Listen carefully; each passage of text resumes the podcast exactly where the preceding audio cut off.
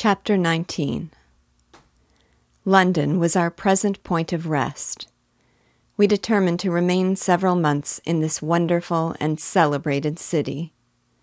Clerval desired the intercourse of the men of genius and talent who flourished at this time, but this was with me a secondary object. I was principally occupied with the means of obtaining the information necessary for the completion of my promise, and quickly availed myself of the letters of introduction that I had brought with me, addressed to the most distinguished natural philosophers. If this journey had taken place during my days of study and happiness, it would have afforded me inexpressible pleasure. But a blight had come over my existence and I only visited these people for the sake of the information they might give me on the subject in which my interest was so terribly profound. Company was irksome to me. When alone, I could fill my mind with the sights of heaven and earth. The voice of Henry soothed me, and I could thus cheat myself into a transitory peace but busy, uninteresting, joyous faces brought back despair to my heart. I saw an insurmountable barrier placed between me and my fellow men. This barrier was sealed with the blood of William and Justine, and to reflect on the events connected with those names filled my soul with anguish. But in Clerval I saw the image of my former self he was inquisitive and anxious to gain experience and instruction. The difference of manners which he observed was to him an inexhaustible source of instruction and amusement. He was also pursuing an object he had long had in view. His design was to visit India, in the belief that he had in his knowledge of its various languages and in the views he had taken of its society the means of materially assisting the progress of European colonization and trade. In Britain only could he further the execution of his plan. He was forever busy, and the only check to his enjoyments was my sorrowful and dejected mind. I tried to conceal this as much as possible, that I might not debar him from the pleasures natural to one who was entering on a new scene of life undisturbed by any care or bitter recollection. I often refused to accompany him, alleging another engagement, that I might remain alone. I now also began to collect the materials necessary for my new creation, and this was to me like the torture of single drops of water continually falling on the head. Every thought that was devoted to it was an extreme anguish, and every word that I spoke in allusion to it caused my lips to quiver and my heart to palpitate. After passing some months in London, we received a letter from a person in Scotland who had formerly been our visitor at Geneva. He mentioned the beauties of his native country and asked us if those were not sufficient allurements to induce us to prolong our journey as far north as Perth, where he resided. Clerval eagerly desired to accept this invitation, and I, although I abhorred society, wished to view again mountains and streams and all the wondrous works with which nature adorns her chosen dwelling places. We had arrived in England at the beginning of October, and it was now February. We accordingly determined to commence our journey towards the north at the expiration of another month. In this expedition, we did not intend to follow the great road to Edinburgh, but to visit Windsor, Oxford, Matlock, and the Cumberland Lakes, resolving to arrive at the completion of this tour about the end of July. I packed up my chemical instruments and the materials I had collected, resolving to finish my labors in some obscure nook in the northern highlands of Scotland. We quitted London on the 27th of March and remained a few days at Windsor, rambling in its beautiful forest. This was a new scene to us mountaineers the majestic oaks, the quantity of game, and the herds of stately deer were all novelties to us. From thence we proceeded to Oxford. As we entered this city, our minds were filled with the remembrance of the events that had been transacted there more than a century and a half before. It was here that Charles First had collected his forces. This city had remained faithful to him, after the whole nation had forsaken his cause to join the standard of Parliament and liberty. The memory of that unfortunate king and his companions, the amiable Falkland, the insolent Goring, his queen and son, gave a peculiar interest to every part of the city which they might be supposed to have inhabited. The spirit of elder days found a dwelling here, and we delighted to trace its footsteps. If these feelings had not found an imaginary gratification, the appearance of the city had yet in itself sufficient beauty to obtain our admiration. The colleges are ancient and picturesque. The streets are almost magnificent. And the lovely Isis, which flows beside it through meadows of exquisite verdure, is spread forth into a placid expanse of waters, which reflects its majestic assemblage of towers and spires and domes embosomed among aged trees. I enjoyed this scene, and yet my enjoyment was embittered both by the memory of the past and the anticipation of the future. I was formed for peaceful happiness. During my youthful days, discontent never visited my mind, and if I was ever overcome by ennui, the sight of what is beautiful in nature, or the study of what is excellent and sublime in the productions of man, could always interest my heart and communicate elasticity to my spirits. But I am a blasted tree. The bolt has entered my soul, and I felt then that I should survive to exhibit what I shall soon cease to be a miserable spectacle of wrecked humanity pitiable to others, and intolerable to myself. We passed a considerable period at Oxford, rambling among its environs and endeavoring to identify every spot which might relate to the most animating epoch of English history. Our little voyages of discovery were often prolonged by the successive objects that presented themselves. We visited the tomb of the illustrious Hampden, and the field on which that patriot fell. For a moment, my soul was elevated from its debasing and miserable fears to contemplate the divine ideas of liberty and self sacrifice, of which these sites were the monuments and the remembrances. For an instant, I dared to shake off my chains and look around me with a free and lofty spirit but the iron had eaten into my flesh, and I sank again, trembling and hopeless, into my miserable self. We left Oxford with regret and proceeded to Matlock, which was our next place of rest. The country in the neighborhood of this village resembled, to a greater degree, the scenery of Switzerland. But everything is on a lower scale, and the green hills want the crown of distant white Alps which always attend on the piny mountains of my native country. We visited the wondrous cave and the little cabinets of natural history, where the curiosities are disposed in the same manner as in the collections at Servox and Chamounix.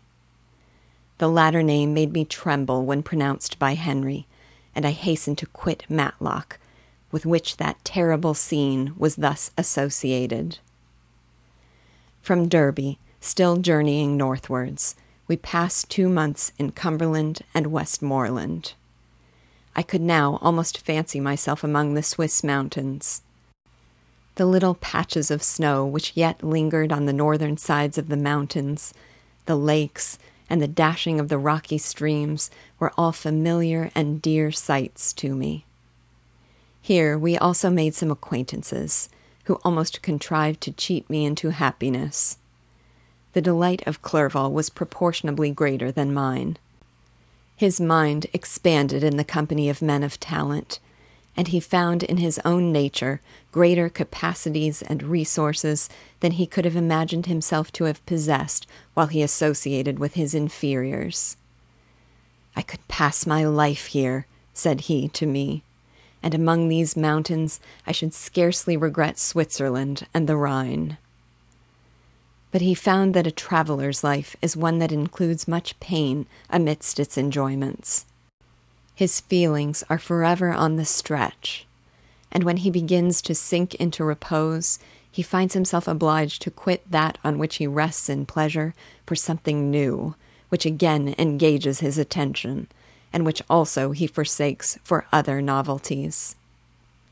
We had scarcely visited the various lakes of Cumberland and Westmoreland, and conceived an affection for some of the inhabitants when the period of our appointment with our Scotch friend approached, and we left them to travel on. For my own part, I was not sorry. I had now neglected my promise for some time, and I feared the effects of the demon's disappointment.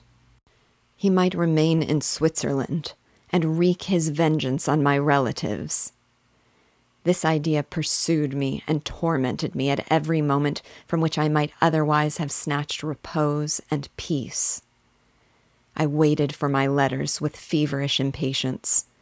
If they were delayed, I was miserable and overcome by a thousand fears. And when they arrived, and I saw the superscription of Elizabeth or my father, I hardly dared to read and ascertain my fate. Sometimes I thought that the fiend followed me and might expedite my remissness by murdering my companion. When these thoughts possessed me, I would not quit Henry for a moment, but followed him as his shadow to protect him from the fancied rage of his destroyer. I felt as if I had committed some great crime, the consciousness of which haunted me. I was guiltless but I had indeed drawn down a horrible curse upon my head, as mortal as that of crime. I visited Edinburgh with languid eyes and mind, and yet that city might have interested the most unfortunate being. Clerval did not like it so well as Oxford, for the antiquity of the latter city was more pleasing to him. But the beauty and regularity of the new town of Edinburgh its romantic castle and its environs, the most delightful in the world, Arthur's Seat, St. Bernard's Well, and the Pentland Hills, compensated him for the change and filled him with cheerfulness and admiration. But I was impatient to arrive at the termination of my journey. We left Edinburgh in a week, passing through Cupar, St. Andrews, and along the banks of the Tay to Perth where our friend expected us. But I was in no mood to laugh and talk with strangers, or enter into their feelings or plans with the good humor expected from a guest. And accordingly, I told Clerval that I wished to make the tour of Scotland alone. Do you, said I, enjoy yourself, and let this be our rendezvous. I may be absent a month or two, but do not interfere with my motions, I entreat you. Leave me to peace and solitude for a short time, and when I return, I hope it will be with a lighter heart, more congenial to your own temper. Henry wished to dissuade me, but seeing me bent on this plan, ceased to remonstrate. He entreated me to write often. I had rather be with you, he said, in your solitary rambles, than with these Scotch people whom I do not know. Hasten, then, my dear friend, to return, that I may again feel myself somewhat at home, which I cannot do in your absence. Having parted from my friend, I determined to visit some remote spot of Scotland and finish my work in solitude. I did not doubt but that the monster followed me and would discover himself to me when I should have finished, that he might receive his companion. With this resolution, I traversed the northern highlands and fixed on one of the remotest of the Orkneys as the scene of my labors. It was a place fitted for such a work, being hardly more than a rock whose high sides were continually beaten upon by the waves. The soil was barren, scarcely affording pasture for a few miserable cows, and oatmeal for its inhabitants, which consisted of five persons, whose gaunt and scraggy limbs gave tokens of their miserable fare. Vegetables and bread, when they indulged in such luxuries, and even fresh water, was to be procured from the mainland, which was about five miles distant. On the whole island there were but three miserable huts, and one of these was vacant when I arrived. This I hired. It contained but two rooms, and these exhibited all the squalidness of the most miserable penury. The thatch had fallen in, the walls were unplastered, and the door was off its hinges. I ordered it to be repaired, bought some furniture, and took possession an incident which would doubtless have occasioned some surprise had not all the senses of the cottagers been benumbed by want and squalid poverty. As it was, I lived ungazed at and unmolested, hardly thanked for the pittance of food and clothes which I gave, so much does suffering blunt even the coarsest sensations of men.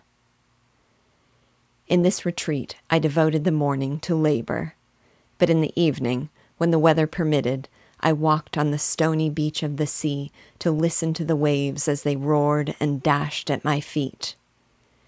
It was a monotonous yet ever changing scene. I thought of Switzerland. It was far different from this desolate and appalling landscape. Its hills are covered with vines, and its cottages are scattered thickly in the plains. Its fair lakes reflect a blue and gentle sky, and when troubled by the winds, their tumult is but as the play of a lively infant when compared to the roarings of the giant ocean.